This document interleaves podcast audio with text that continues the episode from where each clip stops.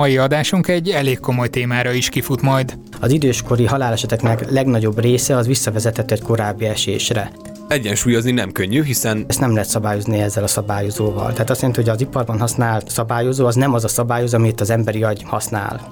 A kutatások során pedig néha nagyon érdekes helyzetekből is ki kell magát vágnia az embernek. A legnagyobb probléma az volt, hogy el kellett magyarázni, hogy miért vesz a tanszék gördeszkát. És mellékszálon arról is beszélünk, hogy hogyan érdemes zuhanyozni. Nagyon-nagyon lassan tekerjük a csapokat, és akkor gyakorlatilag olyan lassan, hogy ahogy tekerjük, annak a hatását szinte egyből érezzük. Iratkozzatok fel, rövidesen kezdünk.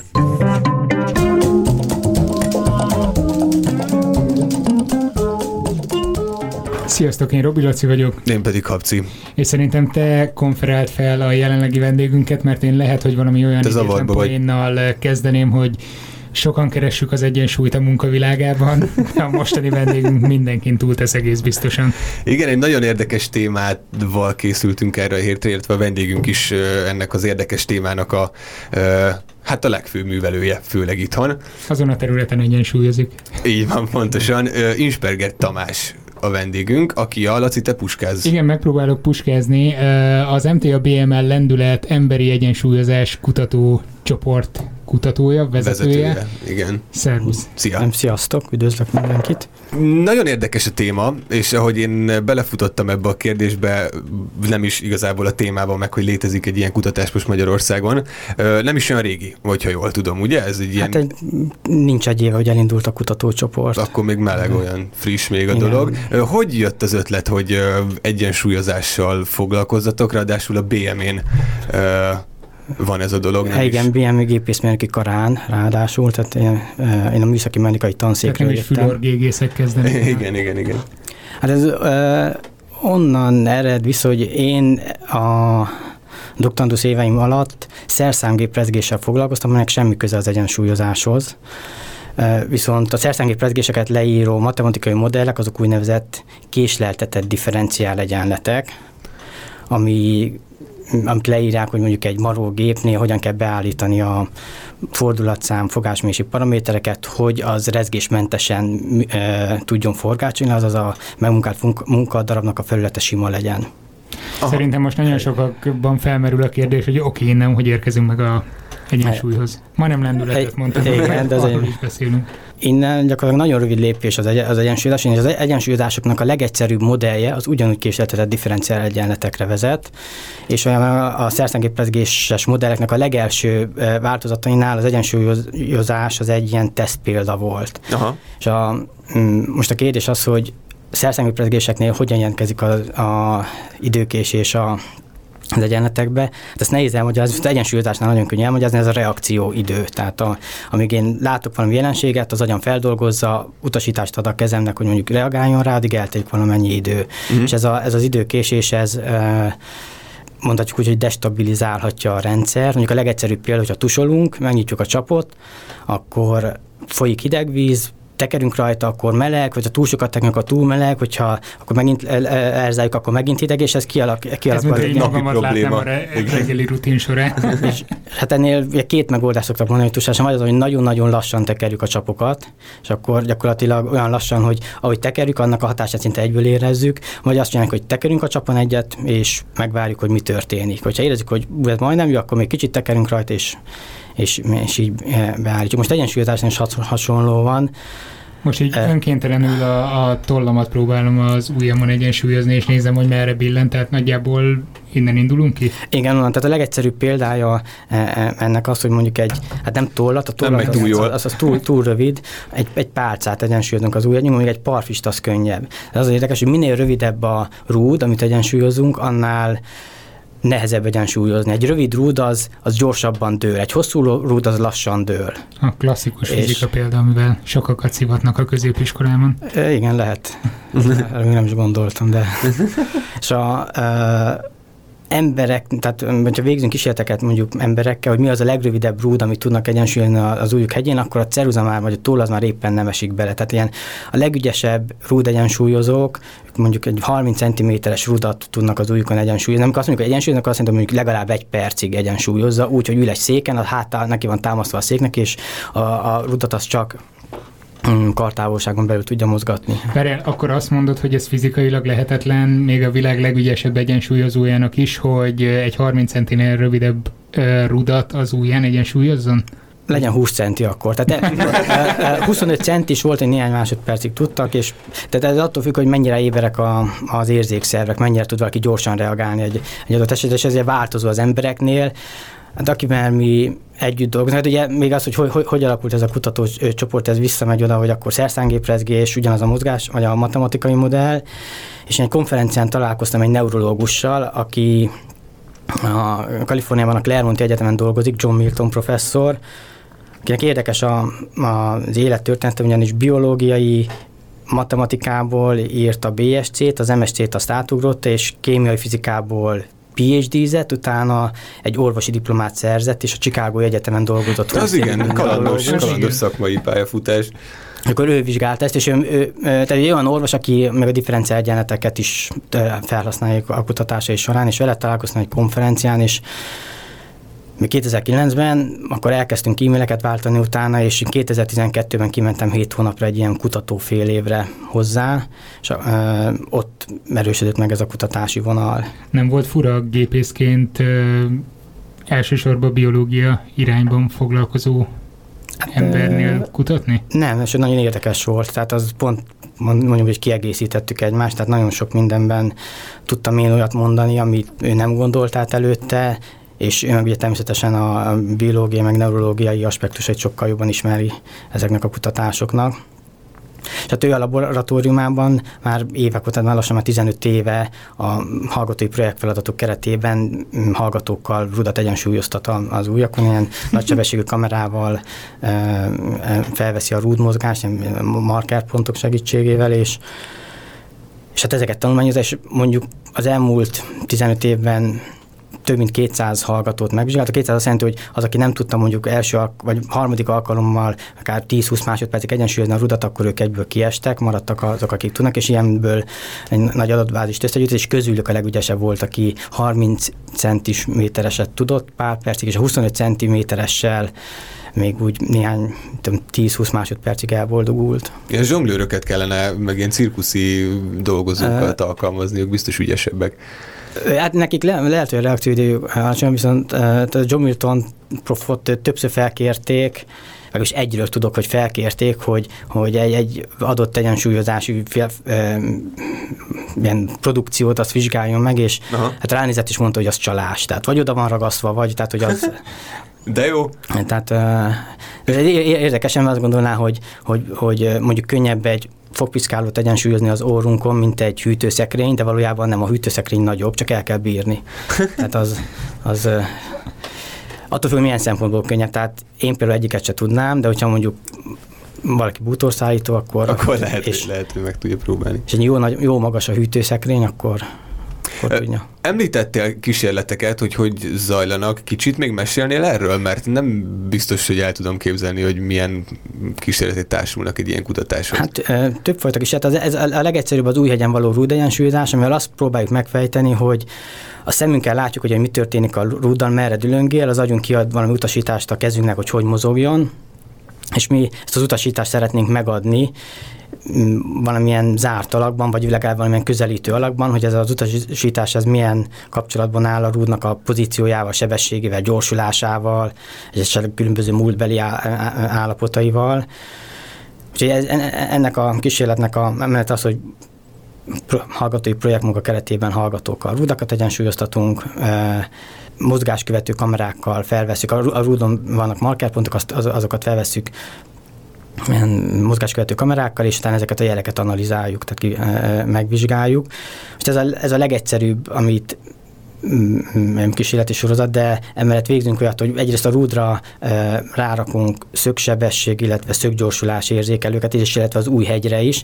Ez e, azért... Ez egy macerásnak tűnik, nem? E, Vagy nem az? De, vagy mondjuk az új hegyre. Új, új hegyre szigetes alulról rá, rá, ráragasztjuk, olyat is csinálunk, hogy, hogy nem az új hegyen egyensúlyozunk a pálcát, hanem egy, egy pingpongütőn. Érdekes, hogy a új hegyen egyensúlyozunk pálcát, akkor érzünk valami kis, tehát az új hegyen érezhető nyomásból is jön valamilyen információ, amit felhasznál az agyunk. Ez onnan látszik, hogy ha valaki egy pingpongütőn egyensúlyoz egy rudat, akkor nem tud olyan rövid rudat egyensúlyozni, mint, mint az új hegyén. Tehát az új hegyen hmm. az, az plusz információ, viszont mindenképp kell vizuális visszacsatolás, tehát ha becsukjuk a szemünket, akkor nem megy, sőt, egy szemmel sem megy, meg kell a térlátás hozzá. Ó, oh. Aha. Oh, ez tippek a kezdő rúd egyensúlyozóknak. Azért volt már egy pár lendületes kutató itt nálunk vendégként, agykutatással, rendszerekkel, mindenfélékkel foglalkoztak. Hát nem tudom most, ha abba gondolok bele, hogy valaki az újján egyensúlyoz különböző rudakat, ez megér egy, egy, egy lendület projektet? Hát ez csak az első lépés. Hát az, ami... ami uh, Volt azért ami egy kis provokáció. Volt, igen,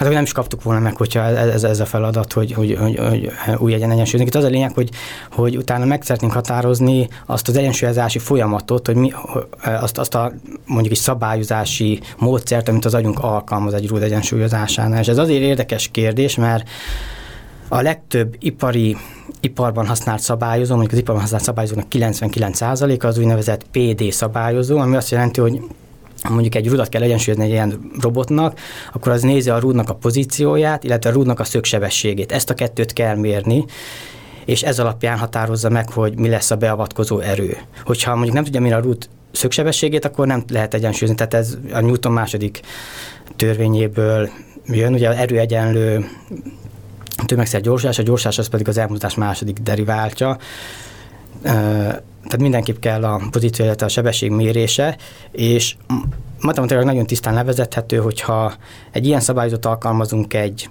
30 vagy akár egy méteres rúddal, akkor és hozzáveszünk azt az idő, azt a, re, azt a reakció időkésést, ami az embernek van, akkor azt kapjuk, hogy ezt nem lehet szabályozni ezzel a szabályozóval. Tehát azt jelenti, hogy az iparban használt szabály, szabályozó az nem az a szabályozó, amit az emberi agy használ. Aha. És a kérdés az, hogy és a szakirodalom, és ez már neurológusokra tartozik a kérdés, hogy hogy akkor mi lehet ez a szabályozó, amit használ az emberi agy, és ebben egyáltalán nincs egyetértés. Tehát ez, ez, egy olyan terület, hogy, a, hogy nagyon sok cikkben, amit akár matematikusok, mérnökök, vagy, vagy biomechanikával foglalkozó mérnökök, vagy neurológusok írtak, ott is az esetek 50%-ában azt mondják mondjuk egy ilyen PD szabályozó, van modellezik az emberi agyat, a cikkek másik százalékában ez mondjuk megszakított szabályozókkal, tehát mindenféle nem lineáris vagy időben megszakított szabályozókkal van, aki prediktív szabályozó, de nincs egyetértés, tehát nincs egy um, um, olyan egyértelmű, mert hogy na megvan, ez, ez az, amit az emberi agy használ, viszont hogy ezt megtudjuk, hogy mit használ az emberi agy, akkor, akkor valószínűleg ez lesz a legjobb szabályozó. Tehát ez évezetek során alakult ki az evolúció során ez a szabályozó módszer, és ez egy, mondhatom, az egyensúlyozásnak az ős szabálya. De akkor jól értem, ezek szerint az a, az a célotok ezekkel a kutatásokkal, hogy a robotikai fejlesztések irányába menjetek, vagy az emberi agyműködést akarjátok jobban megérteni, hogy aztán a, nem tudom, embereket fejlesztjük, a, az egészségügyi élnek? Tehát az elsőleges cél az, hogy az emberi agynak a működését megismerjük, és ha megismerjük, tehát a, ennek a szabályozónak a felépítését, és ezt megismerjük, akkor ki tudjuk szélesíteni az emberi egyensúlyozásnak a, a tartományait. Tehát tudunk segíteni egyensúlyzavaros embereknek. Tehát tudjuk, hogy, hogy, hogy a szabályozás folyamatban hol van a probléma, akkor arra rá lehet segíteni. Tehát például az egyik legegyszerűbb példa, hogy, hogy de ez ugye már nagyon sok embernek a, a, a, a fejében megfordult, hogy hamarabb szólni egy idős embernek, mielőtt elesik, hogy, hogy, hogy vigyázz már közel vagy ahhoz a tartományhoz, ahonnan már nem tudsz visszatérni a függőleges helyzetbe. Például a mobiltelefonja elkezd veszettül rezegni előtte, mielőtt már egy bizonyos tartományt érzik, és akkor azzal éberebben tudja tartani a, a, az érzékszerveit. Ezek nagyon érdekes alkalmazási területek, de szerintem fejtsük ezt ki egy kicsit bővebben egy rövid szünet után. A Szertár Podcast adásait közösségi finanszírozásból készítjük. A működési költségeket a patreon.com per szertár oldalon tett felajánlásokból fedezzük. Ha tehetitek, csatlakozzatok ti is azokhoz az előfizetőkhöz, akik havonta legalább egy hamburger árával hozzájárulnak ahhoz, hogy hétről hétre új adással jelentkezhessünk. Köszönjük!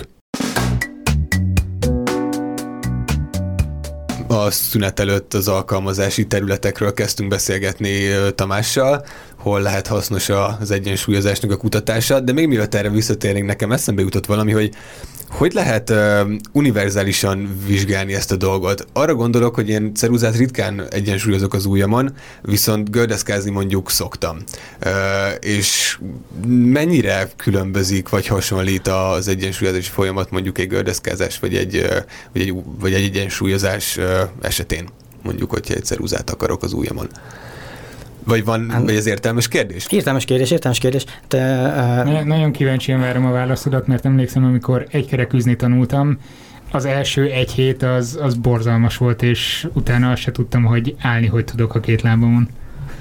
Hát ez kicsit más, tehát az új való egyensúlyozás az, az, az egyetlen azzal foglalkozik, hogy az egy nagyon egyszerű feladat. Tehát a mechanikum, mechanikai modell egy darab pálca, az annak a mozgása a térben, az mondhatnám, hogy középiskolás feladat amikor az ember áll egy helyben, még ne álljon rá gördeszkál, csak egy helyben, az már egy összetette feladat, mert ott ugye nagyon sok izület van, aminek nem tudjuk pontosan a, a rugalmasságát, merevségét, tehát ez egy sok szabadságfokú robot az ember, és hmm. mondhatnánk ezt. Hogy, ö, eljutunk a gördeszkához is. A, a, projektnek az egyik célja az, hogy az egy helyben állásnál is vizsgálja ugyanezt, hogy, hogy amikor egy helyben valójában nem egy helyben, hanem kicsit dülöngélünk jobbra-balra, amit egy nyomásmérőpadokkal lehet is érzékelni, és ezt szokták is. És, és, és ebből, hát azért, mert van egy, tehát nem tudjuk pontosan, hogy mi a függőleges, és amikor a, úgy érzik, hogy na, most nagyjából függőlegesen állunk, akkor kicsit elengedjük magunkat, és akkor elkezdünk tőlni az egyik irányba, és akkor utána újra e, e, szabályozunk magunkat. Ez onnan ered, hogy a bokában levő izmok azok nem elég erősek ahhoz, hogy minket fixen megtartsanak. Kicsit olyanok vagyunk, mint egy olyan metronóm, aminek a rugója nagyon laza, és kicsit kidől oldalra. Aha. Nem tud megállni fönt és, és, és ezt kell aktívan szabályozni. És e, egyébként biológiai szempontból ez egy nagyon hasznos tulajdonság, hogy, hogy mi valójában egy instabil egyensúlyi helyzetben stabilizáljuk magunkat a hétköznapok során, mert egy ilyen instabil egyensúlyi helyzetben nagyon sokkal könnyebb gyors, moz, gyors mozgást elindítani. Tehát mondjuk az ősembernél ez nagyon fontos volt, hogy gyorsan el tudjon hajolni mondjuk, vagy a halak is ugye egy egy instabil helyzetben húznak, hogyha jön egy ragadozó, akkor csak elengedünk át és lesüllyed. Mennyivel jobb a, a földi gilisztáknak ők? Vagy a halaknak. A földi giliszták stabilak. De, tehát ezt is vizsgáljuk, és ennél egy, egy következő lépés az, hogy mi, hogyha ráállunk egy gördeszke, egyébként pont van egy kollégám, Várszegi Balázs, aki e, gördeszkán való szabályozással foglalkozik, tehát jó, tehát van, van, van, van, is ilyen egyszerű modell, hogy gördeszka, rajta rúd, és azon súlyok, ami az embert modellezi, és valójában nagyon, tehát felletén erre, is az egyenleteket. A legnagyobb probléma az volt, hogy el kellett magyarázni, hogy miért vesz a tanszék gördeszkát. Tehát, hogy mi szükségünk nekünk arra. De sikerült átverekedni ezt is. A, tehát gördeszkán, vagy akár egyébben való állásnál a, a kicsit más a feladat, a meneke feladat más, és az is elképzelhető, ebben sincs egyetértés a szakirodalomban, hogy milyen szabályozót használunk ekkor. Az is elképzelhető, hogyha nem ugyanazt, amit mondjuk rúd egyensúlyozásnál, hanem bár. Egy egyszerűbb feladatnál nem érdemes az agynak sokat erőködni azon, hogy a legjobb szabályozóját használja, hogyha egy gyengébb is jó. Aha. És hogyha mondjuk egy helyben állunk, az, az, az, az, az, egy, hogy egy állunk, az egy egyszerűbb szabályozási folyamat. A gördeszkán már annyira nem, tehát ezt, ezt, ezt ott is valójában a bonyolultabb mm, szabályozási modelleket használjuk. Azt említetted még, mielőtt ezt a kis kitérőt tettük, oda visszaugrálgatunk, de nem, nem megtaláljuk az egyensúlyt rövidesen. Már megszokták hallgatók, tudnak figyelni. hogy neveljük őket, edzük őket. Ö, tehát azt említetted, hogy az egyensúlyzavaros embereken milyen sokat segíthet például különböző alkalmazási területe a kutatásaitoknak de mennyi emberről beszélünk, tehát hányan küzdenek egyensúlyzavarral, vagy milyen típusúakról hallhatunk, mert én bevallom őszintén nem nagyon szoktam hallani egyensúlyzavarról. Hát fiatal körében annyira nem is feltűnőleg alacsony vérnyomás esetén szédülnek az, ember, az emberek. Ugye kisgyerekeknél szoktak lenni ilyen fejlesztő programok, majd erre visszatérek, illetve ami a legnagy, leginkább ilyen fontos terület, az a, az időskori elesések. Tehát a, időskorban kicsit tompulnak az érzékszervek, és ez egy meglepő adat, de az időskori haláleseteknek legnagyobb része az visszavezethető egy korábbi esésre. Végeztek is sok ilyen híres tanulmányt, hogy például idősebb otthon át telekamerázták, és nézték, hogy mi, mi okoz az esést, és nem, tehát, tehát, mondjuk áll az illető, vagy megy a folyosón, és egyszer csak, tehát nincs semmi különösebb oka, ami miatt telesne, tehát nem az, hogy valaki meglökte, vagy, vagy, vagy, vagy elcsúszott, hanem hanem kicsit kihagyja a szabályozási ö, ö, folyamat, vagy, vagy mondjuk az kicsit elbambul, vagy nem koncentrál annyira, és már ö, kimozdul abból a tartományból, ami, ahonnan vissza tudná hozni magát. És ez ugye az idősödő társadalom, idősödő társadalom ez egyre aktuálisabb probléma. Hát ezért is, ahol voltam kint Kaliforniában, Claremont, az kifejezetten egy olyan város, ahol nagyon magas a, az átlag életkor, ugye Kaliforniában ott van a tengerpart, meg a hegyek, tehát sokan oda költöznek a nyugdíjas éveikre, és ez egy ez egy... Kiváló terep a kísérletekre, igen. hogyha ilyesmit akar az ember. És hogy ott, ott, ott ezt, ezt, ezt aktuálisan, tehát ez, ez, ezért is kutatják. Bocs, csak az jutott eszembe, hogy pont náluk segíthet például egy ilyen telefonos applikáció, hát telefon... ami elkezd rezegni, mert ott is van egy reakcióidő, amíg én azt megérzem, hogy rezeg igen. a telefonom, korrigáljak utána, amíg kapcsolok, hogy ja, ez azért rezeg, mert nem igen, igen, ez, hanem... Jó hosszú egyenletnek az eredménye, amire Igen, ez, ez, tehát ez, ez, a telefonos, ez egy, inkább mondanám, hogy ez szemletes piac, természetesen nem működik, mert túl, tehát az... az de Jó példa, de nem működik. Még azt is láthatnám, hogy csörög a telefon, hogy felhívjuk, hogy vigyázz, mert dőlsz, de az már túl késő. Tehát a, a, a John volt egy ilyen, mert szabadalmaztatva is lett, egy olyan cipő, aminek a talpa nem egyenletes, hanem a talpat bizsergeti. Ezt, ezt én nehezen tudom elképzelni, de neurológiai szempontból az azt jelenti, hogy kicsit a, az érzékelési holtsávot csökkenti ezt. Tehát olyan, mintha egy, egy átlag ember mondjuk akkor veszi észre, hogy dől, amikor már a teste mondjuk két fokos szögben áll, de hogyha egy ilyen bizsergetés, egy kis zajt hozzáadunk, akkor lehet, hogy már a másfél fokos szögnél is a, úgy érzékeli.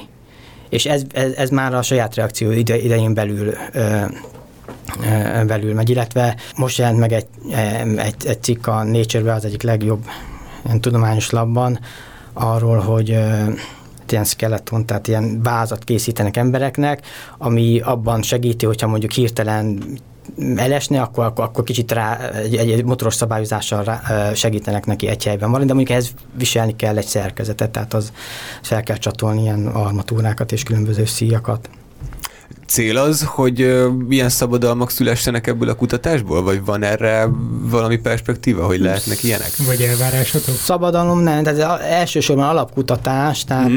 tehát a én inkább az, az a célkitűzés, hogy megértsük ezt az egyensúlyozási folyamatot, és, és bekapcsolódjunk egyéb egyensúlyozási folyamatokban. Szabadalmakat akkor lehetne bevenni, hogyha találnánk egy nagyon jó szabályozási módszert, amit az elmúlt, a szabályozás elmélet elmúlt 50-60-70 évében nem találtak meg, és én ezt úgy érzem, hogy kétlem, hogy ezt ne találták volna meg amit mondjuk ipari környezetben is lehet alkalmazni. Azt tudni kell, hogy az emberi agy az sokkal bonyolultabb, mint egy ipari szabályozó, tehát még mindig nagyságrendekkel több neuron van az agyunkban, mint mondjuk hány e, igen nem bemenet egy mikroprocesszorban, tehát e, még előnyben vagyunk. Még, még, még, még nem sok ideig.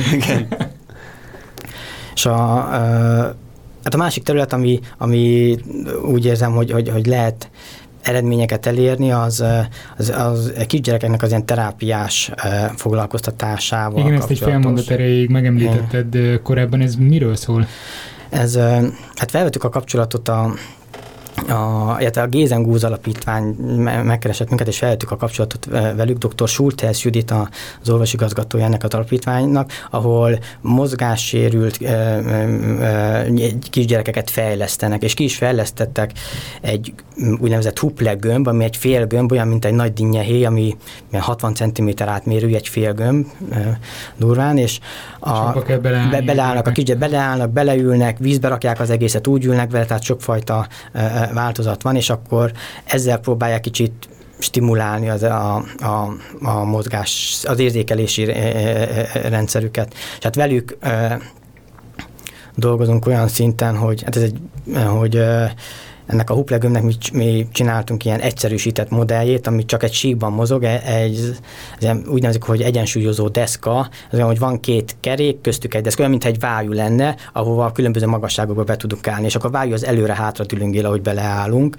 és ezzel egy irányú mozgásokat mm, tudunk vizsgálni, és ez nekünk azért érdekes ez a, ez a modell, mert ebben a, az egyensúlyozó deszkán itt, itt legyártottunk több mm, egyensúlyozó deszkát különböző lekerekítési sugárral, illetve az egyensúlyozó deszka magasságát is tudjuk állítani. Tehát vannak olyan paraméterek, amiket tudunk állítani, és mm, vizsgálati személyeket megkérünk, hogy különböző beállítások mellett álljanak le, és megnézzük, hogy melyiket tudják egyensúlyozni, hogy milyen, milyen, milyen sikerrel.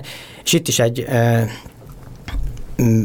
egy, egy olyan modellt tudunk felállítani, ahol a mechanikai modell az pontos, pontosan ismerjük ennek az egyensúlyodeszkának a tömegét, a, a geometriáját, az egyetlen fekete doboz, amit nem ismerünk, az az emberi szabályozás, hogy mi. És ez egy másik módszer, ami közelebb vihet minket ahhoz, hogy mi van ebben a fekete dobozban, pontosan a bemeneteket, az érzékszervek által rendelkezésünkre bocsájtott bemeneteket hogyan alakítsa át kimeneti jelekét, tehát milyen utasítást ad a bokánknak mondjuk, amikor így egyensúlyozunk. Igen, hát az biztos. Azon gondolkoztam közben, hogy ez az egyensúlyozás képessége mennyire tanulható, illetve erre, erre lehet következtetni a kísérletekből? Hogy arra gondolok, hogy minden ember, hogyha sokat gyakorolja, akkor el tud jutni ugyanarra a szintre, vagy ez, vagy ez különböző, és... és Kül- hát ez különböző, tehát nem, nem tud mindenki eljutni ugyan a, a arra a, a szintre.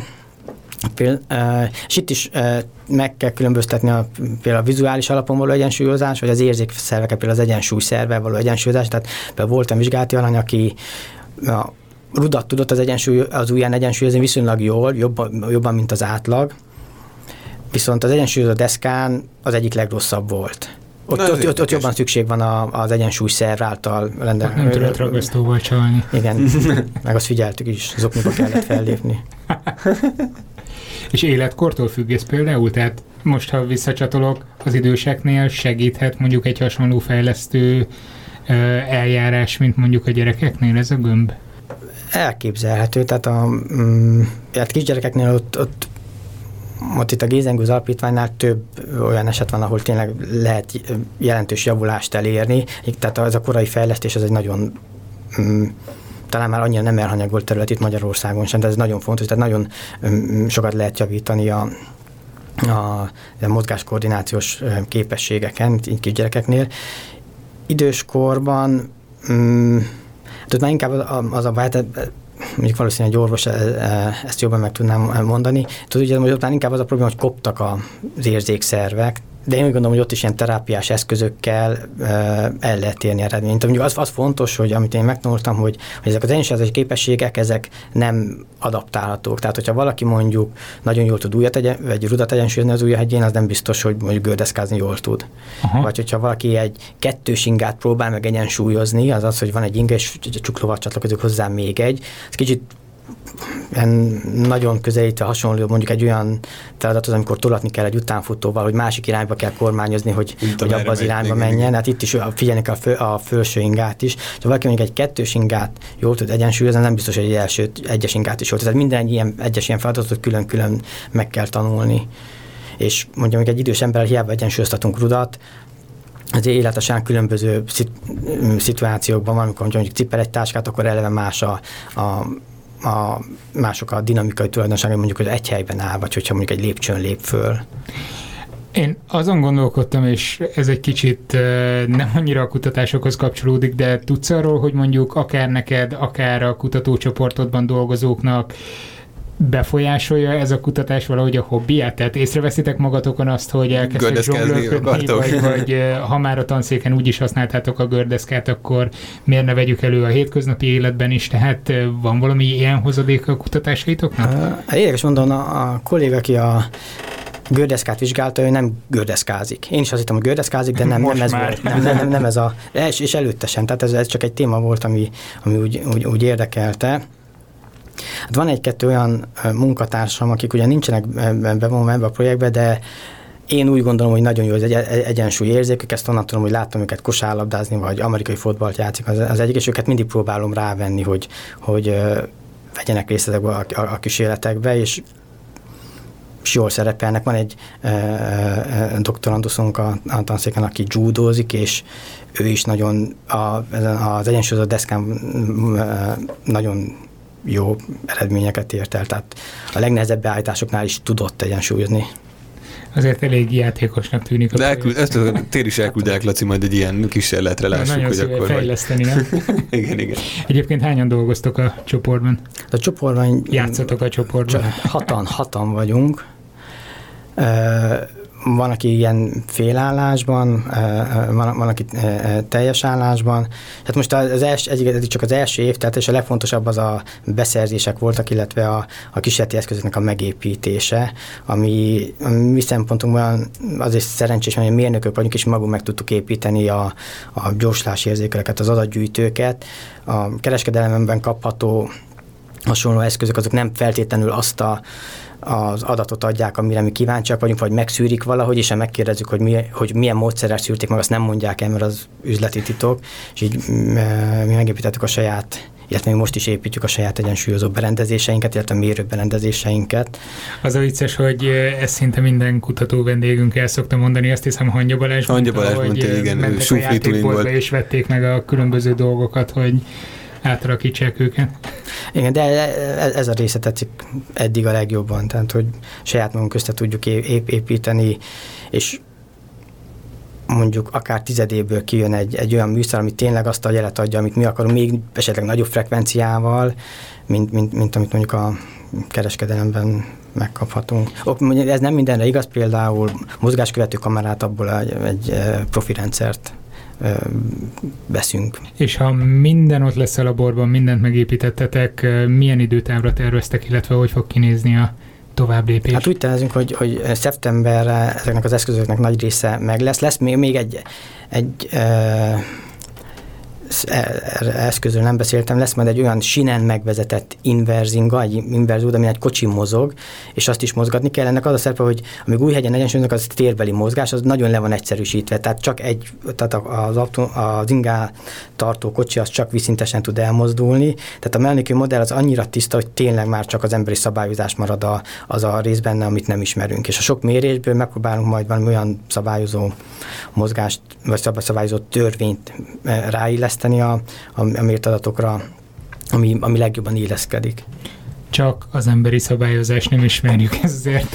hát igen, igen, tehát egy ismeretlen függvényt keresünk, tehát valójában uh, egy függvényt az fel lehetne úgy fogni, mint egy végtelen dimenziós vektor, tehát mint, mintha minden egyes függ, ö, ö, ért, értékben annak a függvénynek ö, van valamilyen értéke, tehát ö, a független változó minden értékénél van a függvénynek valamilyen értéke, és ezt ö, ezt nem ismerjük, ez egy végtelen dimenziós, végtelen sok paramétert keresünk valójában, tehát ez több, mint a tű a szénakazalban, mert tehát a végtelen az még a világegyetemnél is nagyobb, tehát, az, tehát azt, azt, azt, azt nem, nem tudjuk, tehát mindenféleképpen közelítő mód, közelítését próbáljuk majd ennek megkeresni.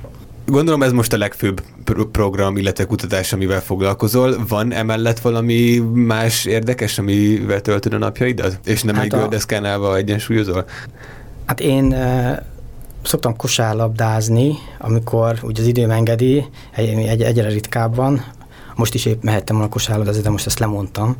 Yeah. Jól tetszett. A, a, hát meg, meg otthon van két kisfiam, és azt kell mondani, hogy kitöltik az időt.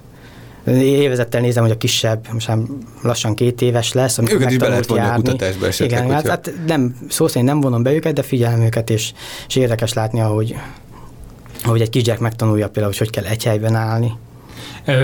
Amikor láttam képeket a laborotokról, akkor ott azért olyan eszközöket, amit kísérletekhez használtok, én a simán elbírom képzelni mondjuk egy óvodában ilyen játszó eszközöknek.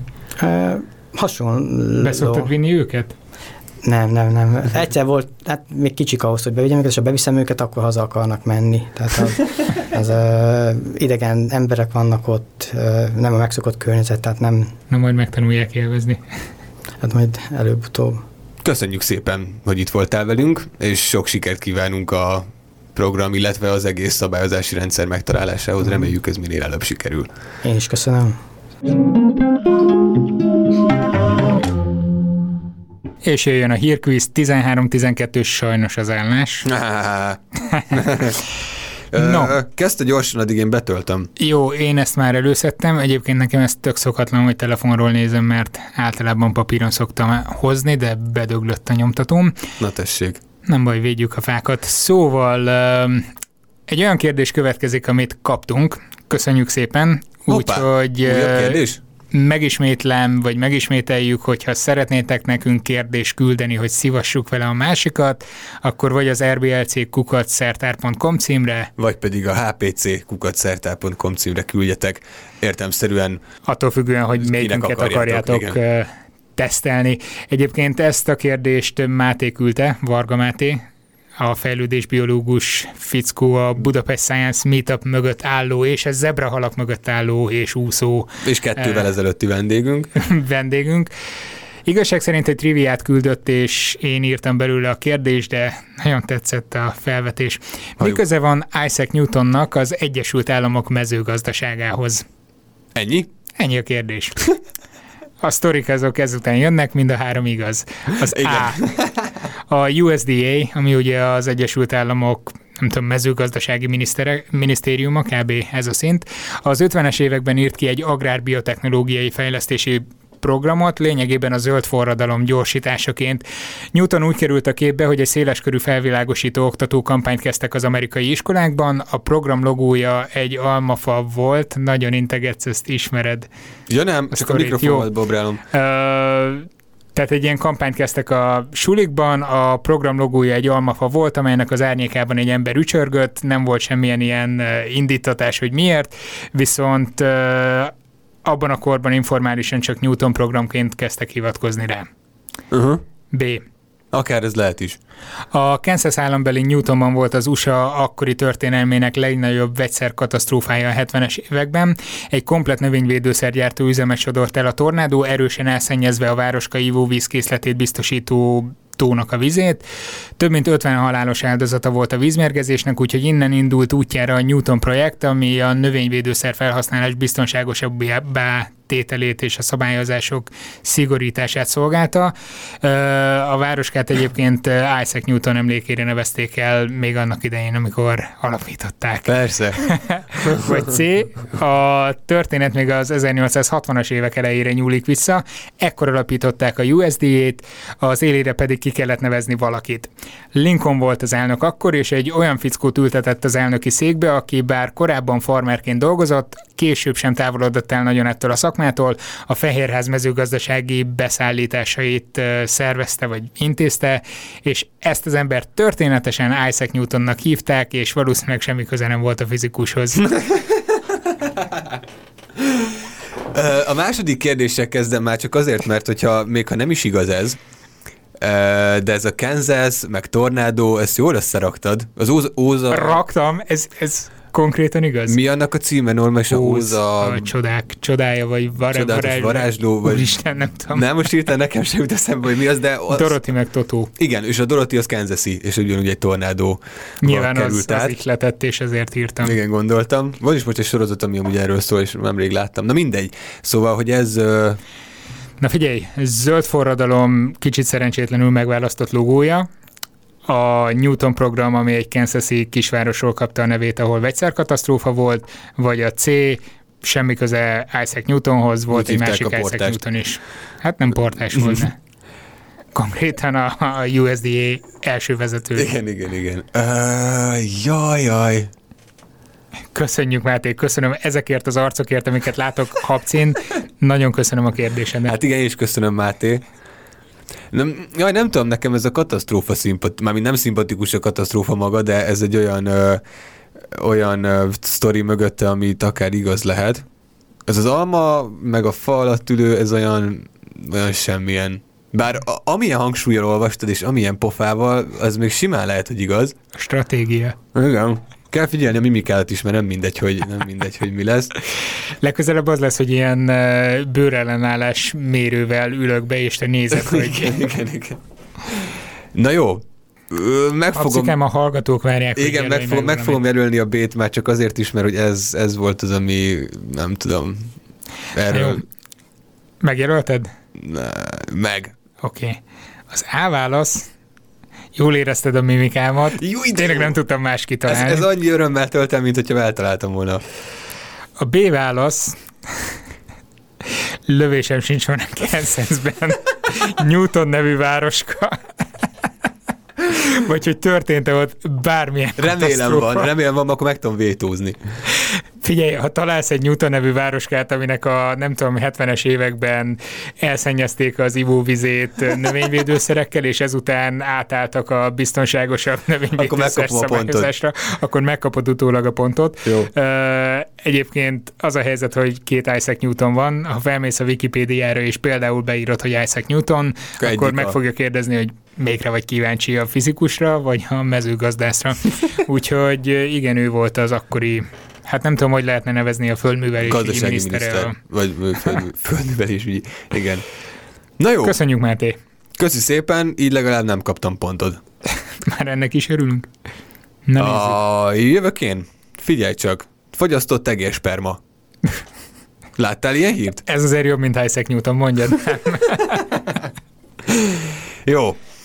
Az van, hogy egy japán kutatásban, amit egyébként a Kofui Egyetemen csináltak biológusok, az történt, hogy fagyasztott egészpermát küldtek a, az űrbe, 12 donortól származott ez a, származott ez a minta. Van ami... olyan kérdésed, ami mostanában ami nem a világűrről szól, hogy onnan szedtek valamit, vagy vittek ki oda? hát most sokat csinálják, ezt nem tettek róla. Lényeg az, hogy 9 hónapig volt a nemzetközi űrállomásnak a fedélzetén, lefagyasztva a mínusz 95 fokra, és ez volt egyébként az első ilyen kísérlet, amit emlős spermiumokon, vagy egyáltalán ö, ivassejteken végeztek volna. És arra voltak kíváncsiak, hogy az űrbeli sugárzás vajon mennyire károsítja a DNS-üket, illetve a benne lévő DNS-t, és miután visszahozták a földre ezután a kilenc hónap után, megtermékenyítettek vele pár bátor egérhölgyet. Gondolom nem volt sok választásuk. Nem nagyon. És A.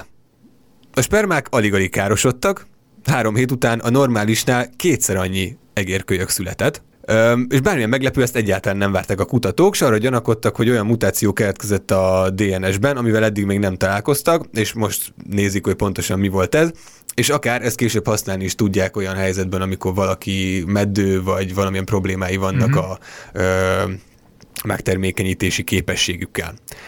Vagy pedig B. Annyira tönkrement a sperma, hogy csak pár, ö, csak pár elég torz és életképtelen egérmagzat jött a világra, mert nem sokkal születés után elpusztultak, és ez elég rossz hír, tekintve, hogy a hosszú távú űrutazásnak ez egy ilyen, ö, nem tudom, kezdeti kísérlete volt. Vagy pedig C. Bár károsodott a DNS, a földi kontrollcsoporthoz képest semmiféle eltérés nem volt tapasztalható, négy büszke anyától 73 egérbébi született. Na kezdjük az elsővel. Um, az, hogy sok egérbébi születik, azt gondolom annak is köszönhető, hogy a megtermékenyítés folyamata hogyan játszódik le. Tehát ezek szerint annak a sugárzásnak, vagy bármilyen hatásnak erre a folyamatra kellett volna akkor elsődlegesen hatnia, vagy én legalábbis most így logikázom. Nem ezt nem tartom valószínűleg. Azt inkább elképzelhetőnek tartanám, ha mondjuk felvinnénk az egérlányokat is, és és őket érni valami behatás. Aha, és mindketten. Nem tudom, lehet, hogy ilyen nagyon középkori nézeteket vallok biológiában, hogy így az egérnő az, aki termékeny talajt, termékeny talajt biztosít az egér férfi magvának, ami aztán szárba szökkenve egér csemetéket eredményez. Um, szóval ezt kizárom. Jó. A B változat az az volt, hogy nagyon károsodott, és ez rossz hír, a C pedig az, hogy á, valamennyire igen. Bármik lehet, én optimista vagyok, induljunk nagyon messzire, úgyhogy megjelölöm a, a 70-valahány Jó. egéráldást. Tehát azt mondod, hogy bár károsodott a DNS, mégis semmi... Hát károsodhatott persze, semmi nem volt, de az, hogy nem szeretném a B-t elfogadni helyes választ. Akarsz menni a Marsra, vagy valami Akarok menni a Marsra. Jó. Hát az A az valóban egy hülyeség, kitaláltam. A B pedig szintén. Oh. Úgyhogy ez egy pont neked, Lacikám, sajnos. 13-13? Így van. De ennél az is jobb, hogy mehetek a Marsra. Igen, igen, igen. Egyébként ez tényleg tök jó hír, mert um, annak ellenére, hogy bár nem voltak nagyon károsodva ezek a DNS minták, amiket vizsgálgattak, mégis olyan tehát még nézik, hogy pontosan hogy lehetett ez, de olyan javítási mechanizmusok történtek a megtermékek. De várjál, mert űrhajósokat nem néztek? Kiküszöbölte. Tehát azért voltak fenn férfiak az űrben, viszonylag szép számmal. Ö, na látod, ez jó kérdés hogy volt-e ilyen. Erről nem tudok, hogy volt-e De hát, hogy egerekkel akarjuk kutatás. benépesíteni a marsot emberek helyett? Lehet ez a NASA-nak, vagy nem is a japán kormánynak valami titkos projektje. Ú, ez, ez kicsit a, kicsit a galaxis úti kalauzra emlékeztetett. Igen, igen. lennének. Egerek szerepét. Úristen. Mi történt? Erről jut eszembe, hanyadika van holnap, lesz törülköző nap? Ma van 24, igen. Igen, igen. Holnap lesz törülköző nap, úgyhogy a Patreon támogatóink már aznap hallhatják az adást, erről teljesen megfeledkeztem. Boldog törülköző napot! Igen, a többiek, akik szombaton hallják, azok utólag uh, vegyék magukhoz törülközőt. Na, halljuk a második kérdést, leckám. Ja. Itt az ideje egyenlítenem. A héten egy videóban feldolgoztam a csatornámon, hogy milyen hatással lehet a tanárok fizetésének emelése a diákok teljesítményére a PISA felméréseken. Ez ma ment ki, úgyhogy elvileg láthattad, és nem mertem ebből kérdést feltenni. Nem láttam. Kár. Na mindegy, mert az tök jó kérdés lett volna. Úgyhogy egy ilyen bónusz kérdés, hogy vajon hogyan befolyásolja a tanárok fizetésének emelése a diákok teljesítményét a PISA teszteken. Van kapcsolat? Nem minden területen, nem minden uh, emeléstípus, nem minden tanárnál, de van kapcsolat, érdemes megnézni a videót. Hú, ekkora... Uh, Nagy hype ezért a kis videót. Az mta.hu megjelent összefoglalóba viszont egy másik vizsgálatot is belevettek, magyar mm-hmm. kutatás, magyar vonatkozás. Ez szerint minél kisebb a férfi tanárok és a felsőfokú végzettségű máshol dolgozó férfiak közötti bérkülönbség. Azt hittem valami más nem. fogsz mondani. Annál nagyobb arányban dolgoznak férfiak az általános sulikban. Ez tök logikus, tehát hogyha nagyjából ugyanannyit kereshetek máshol is, akkor uh, esetleg elmegyek tanárnak. Ja, értem. Aha. Ugye erről volt szó néhány adással ezelőtt, amikor ilyen nemi szerepekről beszélgettünk. Magyarországon ez a bérkülönbség, kapaszkodj meg, 57 százalék tehát 57%-át keresi egy általános iskolás férfi tanár annak, amit a hozzá hasonló végzettségű férfiak más munkaterületen megkereshetnek. Ennek megfelelően az általános iskolás tanári karoknak 3% a férfi Magyarországon. Uf. Ezzel szemben Luxemburgban az általános iskolai tanári karoknak negyede férfi. Szerinted mekkora a bérkülönbség a férfi tanárok és a máshol dolgozó felsőfokú végzettségű férfiak között? Tehát Magyarországon 3% és 57%-át keresik a, a uh-huh. máshol dolgozóknak. Luxemburgban 25%-a, tehát egy negyede férfi a általános iskolás tanároknak. Ez azért van, mert A. 15%-kal keresnek csak kevesebbet a tanárok, B 2%-kal keresnek kevesebbet, tehát lényegében ugyanannyit keresnek, Aha. mint máshol. C, azért rásegítettek kompenzációkkal, és 8%-kal többet keresnek a tanárok, hogy ösztönözzék őket a pályára, mint más munkaterületeken hasonló végzettséggel. Már 7 óra van, ilyen sok százalék hangzott el ebbe a kérdésbe, kicsit végig kell gondolnom. Oké, okay. Magyarországon 57 százalékkal kevesebbet keresnek a tanárok. Ez világos. Illetve 57 százalékát keresik. Luxemburgban mi a helyzet? Mindössze 15 százalék a különbség, 2 százalék, vagy, vagy igazság szerint 8, de az ő javukra billen a mérleg. Uh-huh. Hát azt azért nem hinném, hogy az ő javukra billen a mérleg. Azért még Luxemburgban még sem Luxemburgban sem, várom ennyire nyugat, meg akármi. Sincs férfi tanárból a kerítés. Ö, ez a 25, ez nagyon nagy különbség, és szerintem pontot szeretnék szerezni ebből a kérdésről, úgyhogy megjelölöm az át. Az át? Tehát, hogy mindössze 15% a különbség? Vagy mindössze 2% a különbség, vagy 8% de a tanárok javára billen? Ja, 25 ezt beképzeltem mint, mint választ. Nem, nem volt olyan. Igen. Ö, hogy billenjen mégis az ő javukra? Mennyivel keresnek kevesebbet a tanárok Luxemburgban? 15%-kal, 2%-kal, vagy többet keresnek 8%-kal? Jaj, nem tudom. Ez az alacsony tanárfizetés, ez mindig téma, de nem tudom, hogy ez az európai országokban általában hogy alakul. Gyanítom, azért ennél jobban, mint amennyire itt. De lehet, hogy pont erre gondolnál, hogy gondolok, és ezért nem fogod azt mondani. Jó, megjelölöm a legvalószínűbbet a kettőt. Vagyis a B-t. Oké, okay. eltaláltad. Tényleg? Igen. 14-13. így fogom. Pedig a másik kérdés annyival jobb lett volna, de nem mertem beletenni, mert gondoltam, hogy nézd meg a videót. Megfogom. Nézzétek meg ti is. Mindenképp, mindenképp. Na jó, hát akkor viszont 14-13 az állás. Azt akartam, hogy te mondd ki. Ö, beszéltünk törölköző napról, hogy most lesz holnap. Igen. Viszont ma, május 23-án a teknősök napja van. Én már teljesen időszavarban vagyok. Úgyhogy most ez nem űrös dolog, hanem ez teknősös lesz, úgyis állatos kérdés rég volt. Szóval de ma a 24-e van. Tessék? De ma a 24-e van, nem? Ja, de tényleg. Akkor Na, igen, tegnap szóval volt. tegnap volt a... Igen.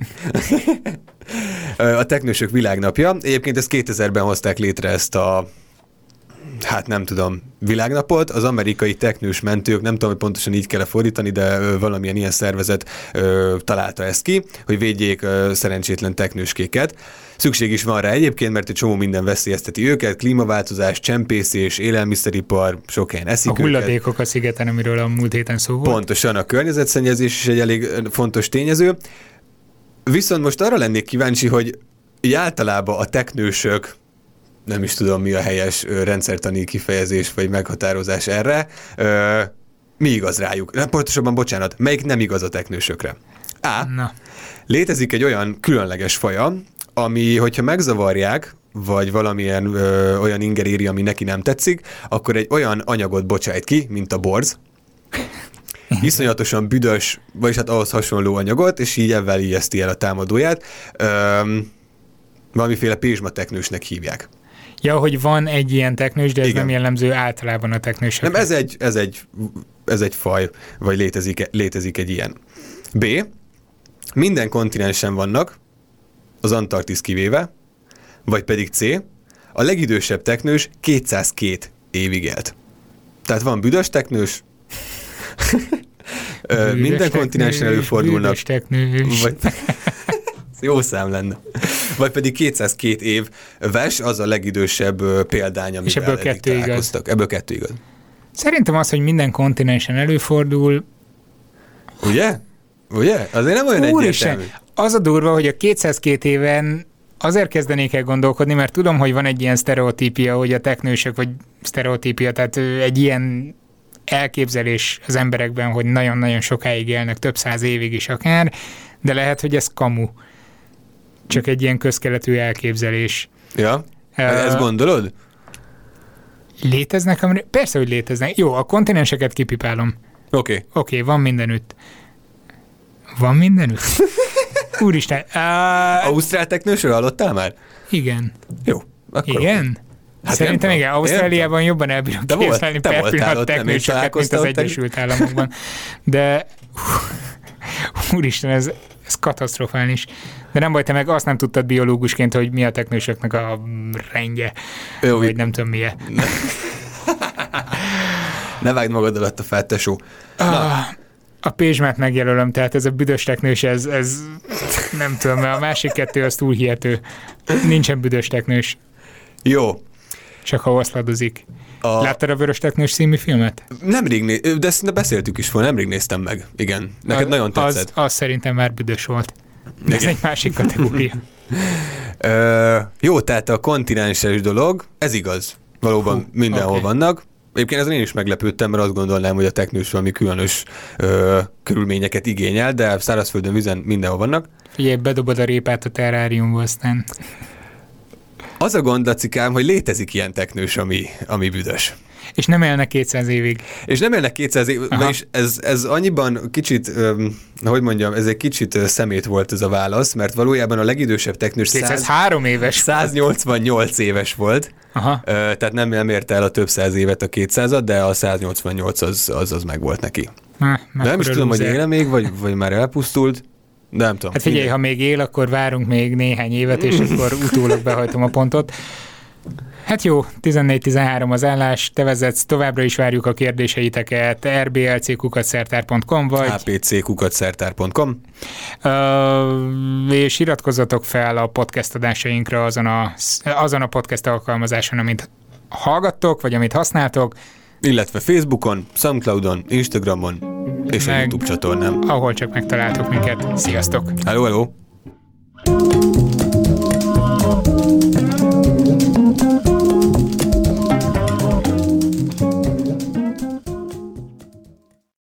Ez a műsor a Béton közösség tagja.